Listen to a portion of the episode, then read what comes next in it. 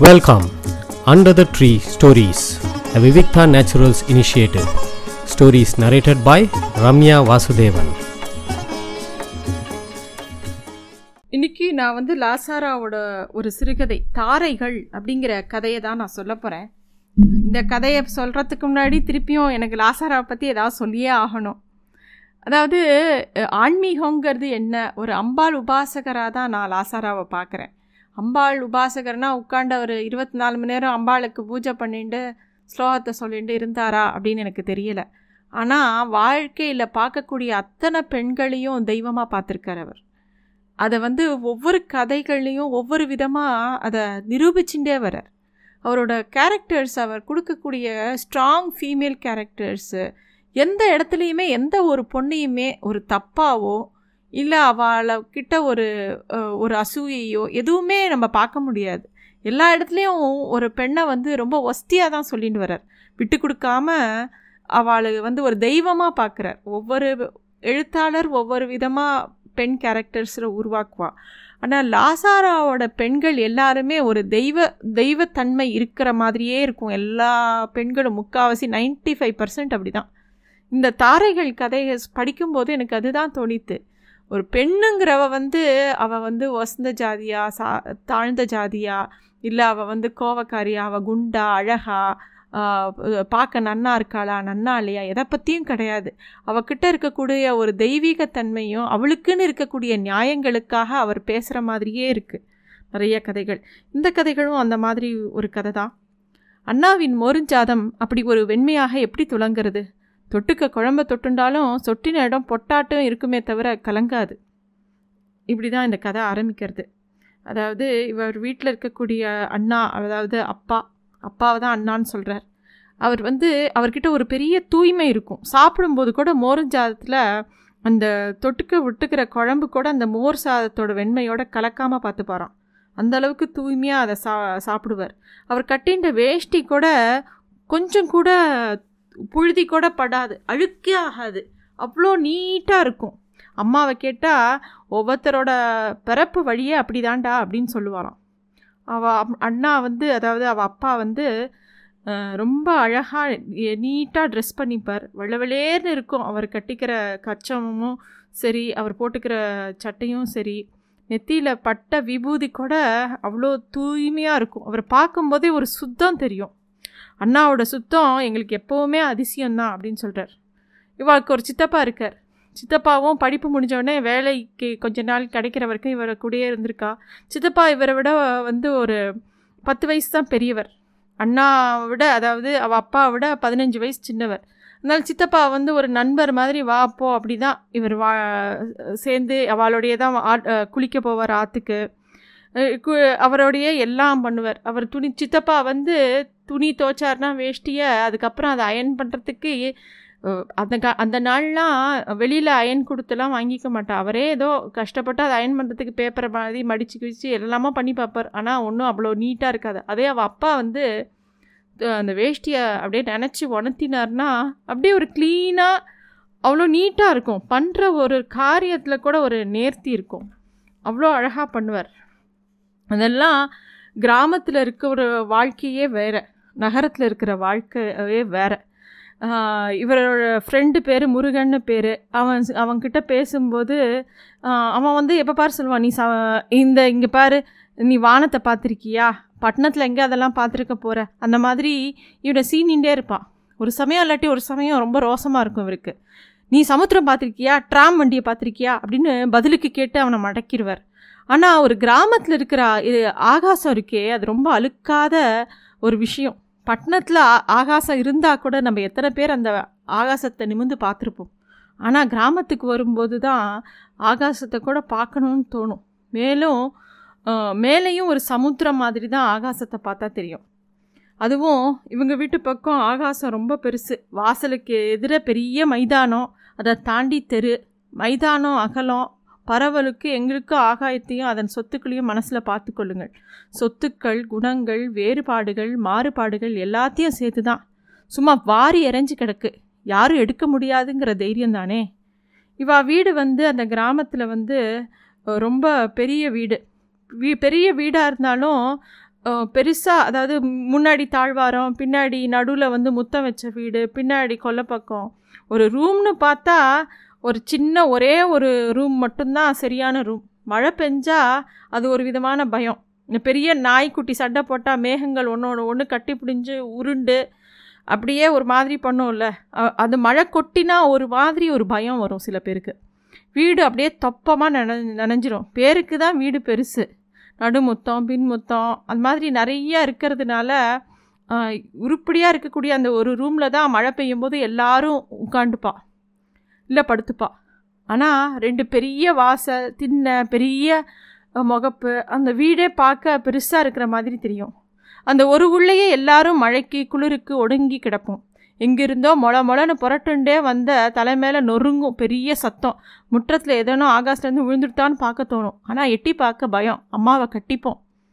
Arjuna பல்குண greedy அப்படின்னு அம்மா ஏதோ ஸ்லோகம் சொல்லுவாள் என்னம்மா சொல்கிற அப்படின்னு கேட்டால் இடி மந்திரம்னு சொல்லுவாள் எங்கள் எல்லாருக்கும் வந்து கண்ணை இறுக்கி மூடிப்போம். நாங்கள் ஒருத்தர் ஒருத்தர் இடி இருக்கும்போது பார்க்கக்கூடாதுன்னு அண்ணா சொல்லியிருக்கார். ஆனால் இத்தனை இடியிலையும் அங்கச்சி பாப்பா மட்டும் அம்மா மடியில் ஹாயாக தூங்கின்னு இருக்கும். ஆனால் இத்தனை பயத்துலையும் இப்படி குமஞ்சின்னு இருக்கிறதும் ஒரு குஷியாக தான் இருக்கும். வெயில் அடித்தாலும் அப்படி ஒரு கனகடன்னு வெயில் அடிக்கும். சரியான நடுப்புகளில் பகலில் தூரத்தில் பொருள்கள் கோபுரம் எல்லாம் கோவிலுக்கு பின்னாடி எல்லாம் அப்படியே ஏதோ ஜலம் மாதிரி அப்படியே நடுங்கிற மாதிரி தெரியும். ஆனால் கிட்ட போய் பார்த்தா எல்லாம் அப்படியே ஸ்திரமாக நிற்கும் அது என்ன மேஜிக்கோ தெரியல. முருகன் அம்மா சொல்கிறா இந்த வேலையில் வெளியில் வரக்கூடாது. காற்று நடமாடுது அப்படின்னு சொல்லுவாள் காத்தா? மூச்சு திணறது. காற்று எங்கேருந்து வந்தது? அப்படின்னு கேட்டால் அதெல்லாம் உனக்கு தெரியாது. தெரியவும் வானாம் இங்கே வா அப்படின்னு சொல்லி வாசலில் இருக்கிற மண்ணை கிள்ளி நெத்தியில் இட்டு துப்புடா துப்பு அப்படின்னு சொல்லுவாள் நானும் துப்புவேன். எல்லாம் சரியாக போச்சுப்போ அப்படின்னு சொல்லுவாள் என்ன சரியா இல்லை? இப்போ என்ன சரியாக போச்சு? என்ன சொல்ல வரா? இந்த அம்மா ஒன்றும் புரியாது. இந்த மாதிரிலாம் வழக்கங்கள் கிராமங்களில் இருந்தது. இந்த பசங்க எல்லாரும் விளையாடிகிட்டே இருக்கும்போது இவளை பிடிச்சி நசுக்கும்போது டே விடுங்கடா. ஐயர் வீட்டு பையன். கூழாயிட போகிறான் அப்படின்னு இந்த ராமு முருகன் எல்லாரும் இவரை பற்றி சொல்லும்போது இவருக்கு ரொம்ப ரோசமாக இருக்கும். இந்த பருப்பு குழம்புக்கு சோத்துக்கே இத்தனை தம்முனா நீ எங்களை மாதிரி சாப்பிட்டா எப்படி இருப்பியோ? கூழ் குடித்தா எப்படி இருப்பியோ? அப்படின்னே இவர் கோச்சுட்டு நான் கூழ்லாம் குடிக்க மாட்டேன். அப்படின்னோடனே பைத்தியமாய் பேசாத.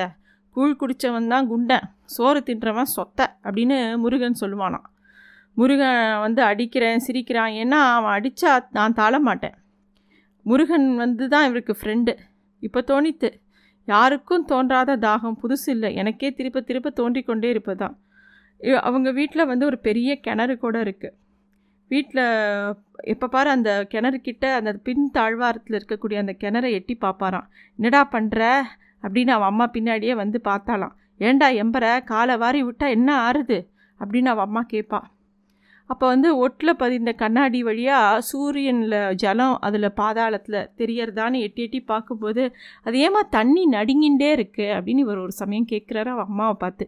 அதுவா? அதுதான் தாரைகள். பக்கவாட்டில் ஊத்து கண்கள் வழி ஜனம் க கசிஞ்சுட்டே இருக்கிறதுனால நாம் எடுக்க எடுக்க இருந்துகிட்டே இருக்குது அன்னி கண்ட மெனிக்கு அழிவில்லாமல் சரி வா இங்கே தனியாக இருக்காத அப்படின்னு சொல்கிறா அவன் அம்மா.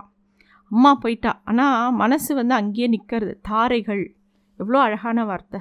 தாரைகள் நாம் தூங்குகிற வேளை தூங்காத வேளை இரவு பகல் நாம் இருந்தாலும் இல்லாட்டியும் பார்த்தாலும் பார்க்காட்டியும் நமக்கு தெரிஞ்சும் தெரியாட்டியும் எப்பவும் கசிஞ்சுட்டே இருக்கும்? இல்லையா?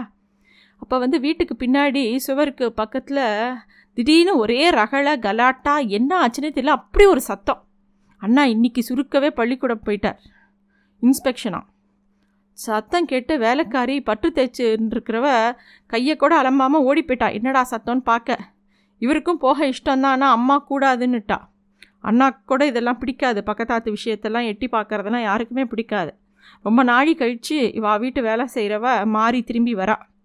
அவள் வந்து அவளை பார்த்தோன்னே என்ன ஆச்சு? அப்படின்னு அவன் அம்மா கேட்டவுடனே அவள் ஏதோ சொல்ல எடுத்தவ இவர் இருக்கிறத பார்த்தவுடனே அம்மாவுக்கு ஜாடை காட்டுறான் உடனே அவன் அம்மா வந்து அம்பி வாசலுக்கு போ அப்படின்னு சொல்கிறான் அங்கே விட்டுட்டு போகிற மாதிரி வெளியில் போயிட்டு இவர் ரேழி கதவுக்கு இடுக்கில் ஒழிஞ்சுன்றார் அதை ஏன் கேட்குறேன் போமா ஊருக்கு ரொம்ப கெட்டு போச்சு. நம்ம வீட்டு சுவத்துக்கு பின்னாடி குப்பமேடு இருக்குல்ல அங்கே ஒரு நாய் துணியை சுற்றி ஒரு குழந்தைய வெளியில் இழுத்து போட்டுருச்சுமா. மூக்கு முழியுமா? ராசாவாட்டம் இருக்குது அந்த குழந்த. ஆனால் என்ன பண்ணுறது உசுர் இல்லையே. திருட்டு குழந்தையா போச்சே அப்படின்னு அந்த மாரியம்மா சொல்கிறா இவருக்கு வந்து திருட்டு குழந்தையா? அப்படின்னா என்ன அப்படின்னு இவர் யோசிக்கிறார். உடனேயே அவசரமாக அதே திணறில் பெத்தவளையும் பிடிச்சிட்டாங்க. அந்த நாயே மோப்பத்தில் பிடிச்சி பக்கத்து தெருவில் இருக்கிற அந்த பொம்பளையை போய் பிடிச்சிடுத்து இப்போ ஊர் நியாயம் நடந்துக்கிட்டு இருக்கு. அதான் ஒரே சத்தம் அப்படின்னோடனே அவள் அம்மா வந்து கேட்குறா அது என்ன ஊர் நியாயம்? அப்படின்னு கேட்குறா இந்த மாதிரி சொல்கிறா அம்மா வேண்டாம் உனக்கு எதுக்கு? கேட்டால் ரொம்ப கஷ்டப்படுவ. வேணாம் விடுங்க அப்படிங்கிறா. மாறி மேலும் மேலும் வம்புக்கு வலை விரிக்கிறா நான் அம்மா அதை காதுலேயே வாங்கிக்காத மாதிரி சரி அப்படின்ட்டு போயிடுறா. ஆனால் பக்கத்தில் இறைச்சல் பக்கத்து வீட்டிலேருந்து வர சத்தம் குறையவே இல்லை. அப்படி ஒரு சத்தம் வருது. இவன் அம்மாவை பார்த்துட்டே இருக்கான் அவன் அம்மாவுக்கு வந்து இருப்பு கொள்ளலை. வீட்டில் ஏதோ இவாளுக்கெலாம் சாதம் போடுறா ட்ரம்ல இருந்து அரிசி எடுத்து கல் பொறுக்கிறா ஏதோ புஸ்தகத்தை புரட்டி பார்க்குறா எதுலேயுமே மனசு போகலை. வெயிலாக ஏறிண்டே இருக்குது அண்ணா இன்றைக்கி மத்தியானம் சாப்பிட வரலன்னு சொல்லிட்டு டிஃபன் பாக்ஸ் யாரையோ ஒரு பையன்ட்டு கொடுத்து அனுப்ப சொல்லி ஆள் அனுப்பிச்சுட்றா. ஏதோ இன்ஸ்பெக்ஷனாக தினம் தட்டு வச்சுண்டு சாப்பிட்றா. அவள் அம்மா அன்றைக்கி ஒரு தையல் இலையில போட்டு சாத்தை செஞ்சு குழம்பு விட்டுன்னு சாப்பிட ஒரு வாய் கொண்டு போகிறா திருப்பியும் சத்தம் பயங்கரமாக கேட்குறது உடனே அம்மாவுக்கு என்ன பண்ணுறதுன்னு தெரியல. அப்படியே ஒரு ஸ்டூல் எடுத்து போட்டு போட்டு அப்படியே அந்த பக்கத்து வீட்டில் என்ன நடக்குதுன்னு ஒரு சின்ன ஓட்ட வழியாக பார்க்குறா அப்படியே அவள் மனசே மாறிப்போச்சு முகமே மாறிப்போச்சு. அப்படி ஒரு அம்மா முகத்தை அவர் இது வரைக்கும் பார்த்ததே இல்லை. இறங்கி வந்து அந்த இலையில் சாதத்தோட பொட்டலமாக சுருட்டிண்டு அம்பி என்னோட வா ஆண் பிள்ளை துணைக்கி அப்படின்னு கூப்பிட்டுண்டு இவரை கூட்டிகிட்டு போகிறான் இவாளை பார்த்த உடனே எங்களை பார்த்ததும் கும்பல் நடுவில் பிரிஞ்சு வழிவிட்டது. அந்த பொம்மநாட்டி தலை குனிந்தபடி மண்டியிட்டு உட்கார்ந்திருந்தாள். தலை தலையை விழுந்து மயிர் தோளில் பரவினார் போல் தொங்கிற்று. அம்மா பொட்டலத்தை அவளிடம் நீட்டினாள். அவள் அசையக்கூட இல்லை. ரெண்டு மூணு தடவை அவள் கையில் கொடுக்க பார்த்து மடியில் வச்சாள். அப்பதான் அவள் தலை நிமிர்ந்தாள். மூஞ்சி கழுத்து எல்லாம் ரத்த விளாறு அப்பதான் பார்த்தோம். அவள் பக்கத்தில் என் தோளிலிருந்து கை வரை நீளத்துக்கு ஒரு கயிறு கிடந்தது. நல்ல முறுக்கேறின கயிறு. ஓஹோ இதுதான் மா மாறி சொன்ன உயிர் ஊர் நியாயமோ? யாரும் பேசலை. குழந்தை எங்கே அப்படின்னு அவள் அம்மா கேட்குறா இப்போ தான் வந்து வெட்டியான் எடுத்துகிட்டு போயிருக்கான் புதைக்க அப்படின்னு சொல்கிறாங்க ஏன் இந்த வ அவள் அம்மா உடனே கேட்குறான் ஏன் இந்த வழக்கில் ஆண் பிள்ளைக்கும் சம பொறுப்பு உண்டே? அந்த ஆளை கூப்பிட்டு விசாரிக்கலையா? அப்படின்னு இவன் அம்மா கேட்குறான் எல்லாரும் மொன மொனன்னு ஏதோ பேசுகிறாங்க அம்மா அந்த பக்கம் திரும்புகிறா அந்த ஆளை நீங்கள் விசாரிக்க மாட்டீங்க எனக்கு தெரியும். அவன் நியாயத்தையும் சேர்த்து இவளுக்கே கொடுக்குறீங்களா? இவளுக்கே வழங்குறீங்களா? அப்படின்னு அவன் அம்மா கோபமாக கேட்குறான் போலீஸ் ஸ்டேஷன் மூணு மைலில் இருக்குது அதனால் அங்கே போக மாட்டீங்க. இங்கே இருந்தாலும் போக மாட்டீங்க. ஏன்னா விசாரணைன்னு வந்தால் அந்த ஆளையும் காமிச்சாகணுமே. இதுதானே உங்கள் ஊர் நியாயம் அப்படின்னு இவன் அம்மா ஏதோ பேசுகிறா யாருமே பேசலை. கப்சிப்னு அவள் அம்மா ஏன் பார்த்துட்டு இருக்கா அம்மா முகம் அப்படியே கொதி கொதிக்கிறது. ஒன்று சொல்கிறேன் கேளுங்க. உங்கள் நியாயப்படி அவங்க அவங்க தாயாரையும் அவனவன் சந்தேகப்பட வேண்டியதுதான். குழந்தைய மடியில் வச்சுட்டு அப்பா அம்மா தாத்தா அக்கான்னு பேச்சு சொல்லி கொடுக்குறாளே.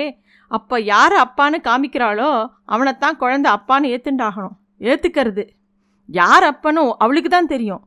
உங்கள் கோண புத்தியில் உடனே எல்லா பொம்மநாட்டையும் கெட்டவன்னு அர்த்தம் பண்ணிக்காதீங்க. ஆனால் உண்மை என்னவோ அதுதான்.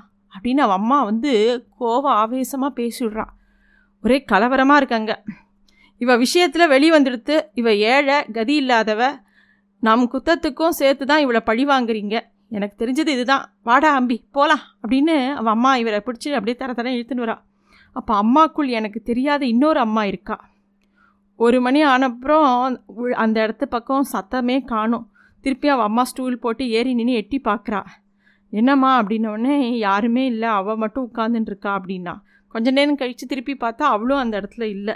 சாயந்தரம் இவள் அண்ணா வந்த உடனே இந்த விஷயத்தெல்லாம் தெரிஞ்சினவுடனே ஒரு மாதிரி கேலியாக அவள் அண்ணா பேசுகிறா நீ வீராங்கனையாக இருக்கலாம் அம்மா பொண்ணே. ஆனால் ஒன்று உனக்கு நினைவில் இருக்கணும். நம்ம இங்கே பழக்கம் வந்திருக்கோம். ஊர் பகை உதவாது.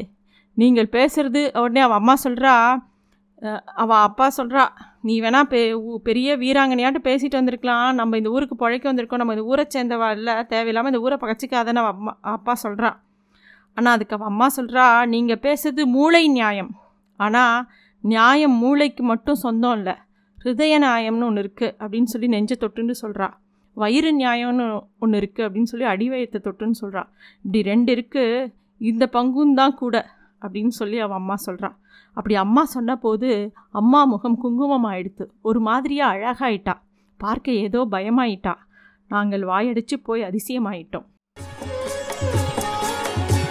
Thanks for listening to stories under the tree a Vivikta naturals initiative